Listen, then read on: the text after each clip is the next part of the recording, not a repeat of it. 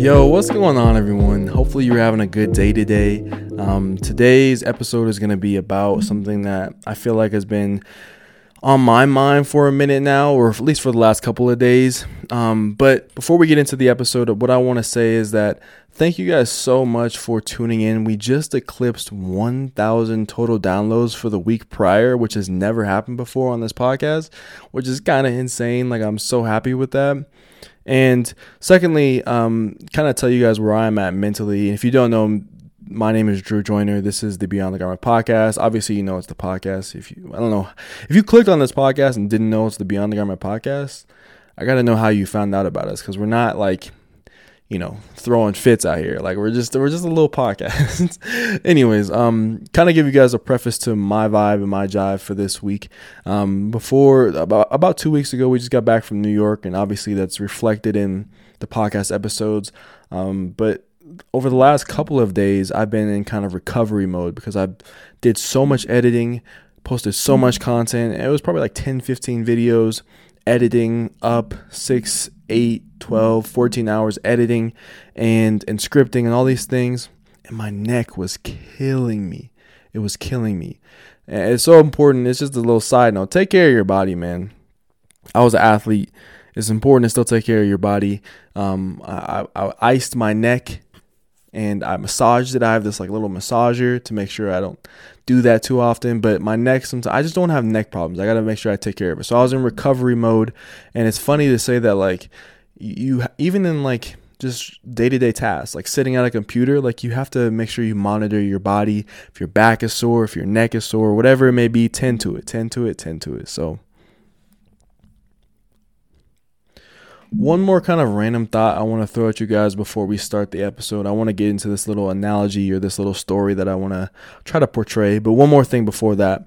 Um, funny enough, when I went to New York and I came back, I went to New York with the you know number one priority is my number one priority when going to New York was to create content was to film a video for Blue and Green which came out um, which was to film videos for my YouTube channel for my TikTok and for my Instagram and just try to and, and see what it's like try and see what it's like excuse me try and see what it's like to create content outside the state and go out and actually try to create and it was a really unique experience I would say that the majority of the things that I went out to create were not photos though. Was, at that that to me was really fascinating. It was that it was all like video based.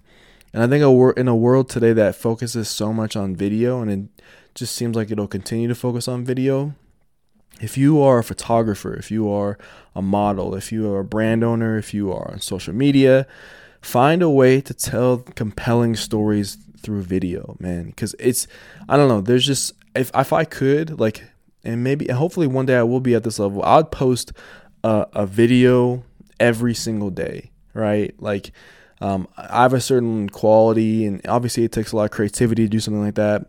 Um, but if I could, I'd post a video every single day on TikTok, on YouTube, and on Instagram because Instagram has reels. I'd post one every single day, whether it be breaking down articles or showcasing different items in fashion or showing BTS of the brand. Like th- there is so much content in my head that I want to get out, but I'm only one human being. So that's just kind of a random side note. Like if you are creating on the internet or if you want to post on the internet, make sure you're also creating videos. Okay, let's get into today's episode. Title title of the episode is Comparison is the Thief of Joy.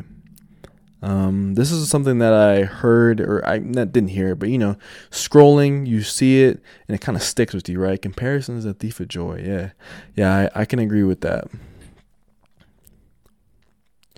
So I want to try to paint this picture for you. You know, if you if you're able, close your eyes. I know Drew's telling you close your eyes, but close your eyes and, and imagine being back in the year 1898. And in the year 1898, you're you know, there's a lot of things going on in the world. This thing called the radio just got invented, which is like a really fun invention. Fashion trends for women in particular, because women's wear just seems to have more variability, where men's wear it's usually suits and ties and just, you know, very classic and there's not a lot of variability. But in 1898 or 18, 1890s, uh, the Gibson girl aesthetic was kind of popping off. Um, you're you're walking down a, a, busy. Let's go back to New York. You're walking down a busy New York street, and you and you walk by a newsstand, and on the newsstand there's an article about this guy named Theodore Roosevelt. He's the governor of New York at the time, and in the article it talks about this quote that Theodore had said, and the quote is in six words: "Comparison." Is the thief of joy. You pause a moment, you think to yourself, hmm, comparison is the thief of joy. Hmm. You, you put the newspaper back down and you move on with your day. Now, fast forward to now. I, and, you know, you're Drew Joyner or you're whoever you are, and you're scrolling on Twitter, you see the same quote. and I, and the funny thing is, a hundred years ago, when Theodore Roosevelt told his friend, Comparison is the thief of joy, and that quote became serialized and was entered into the, a newspaper stand. It still rings true today. Comparison can be and is for a lot of people the thief of joy. And I think it's a pretty self explanatory quote as well. When we compare ourselves to other people, it oftentimes is a reflection of an inadequacy that we feel about ourselves. Taking it back to my roots in sports in America, kids play a lot of sports. I played sports growing up. I played sports for the majority of my life still. Um, one day I won't be able to say that. One day I'll I'll say something else. Anyways, but growing up, you know, com- competition and, and comparison in sports is like, you know, fish to water. It's it's just very natural, right? Can you run faster than him? Can you jump higher than him? Can you score more points than him or her? That is comparison in a nutshell. But what I realized as I grew up and as I'm entering into this new phase of my life where we're talking more so about creativity, we're talking more so about how to tell compelling stories, comparison has kind of become a toxic trait in my mind. I talked about earlier that we just got back from New York and I created a ton of content, a ton of videos. And that's a part of my job. Like, I love to be able to say that I can do that as a job of mine. And I love being able to talk to you guys week in and week out. I appreciate you so much. And I always say I appreciate you because I actually really appreciate everybody. like, it just, you can't go, you can't go far trying to create content if, if people don't support you. So I appreciate you guys. Anyways, I digress. I made the content I made and you know when you make when you go out when you decide to go out to New York to make content you you hope that it does well right? And um hope I was hoping even more so. I was hoping that you know the content could take and, and begin to take me to another level right? Because I feel like I've been in this bubble on YouTube specifically of steady growth but not anything you know substantial right and it, you might be listening to this and being like, what are you talking about, Drew? Trust me, I, I know where I want to be. I know where I should be, um, for myself at least. And when I posted the videos I did and views started coming in, feedback started coming in, and, and, and things like that started coming in, I started to get a little bit worried. Not because the video didn't do well, I felt really good about the videos, but there was this little thought in my head like, uh, I would think about you know the proverbial players within fashion and and in YouTube and Instagram and TikTok. I would you know kind of imagine all of us sitting in a room, and I would look to my left and be like, oh, how how how is, how is his content doing? Oh, I would look to the right. How how is her content doing? And and did they put in the work? Did did, did they spend the resources to go out to New York to make content or hmm, man, this blue and green video, it didn't really hit like I wanted it to. What, what, why? How, how did they do it? And it's a very natural thing in, in any art form.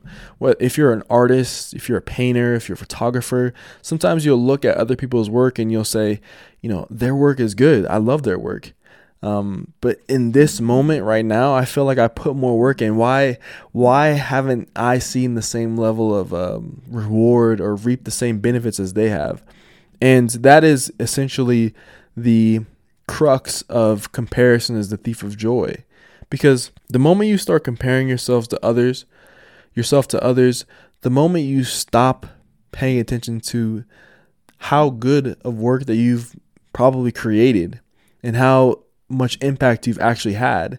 And it's hard because in, in the game of the internet culture and social media, the numbers they don't stop. They just go into perpetuity. If you get 100 views, you can get a thousand views, you can get 10,000, you can get a million, you can get 1 billion. You can get 5 billion. You know it, it never ends. It never ends.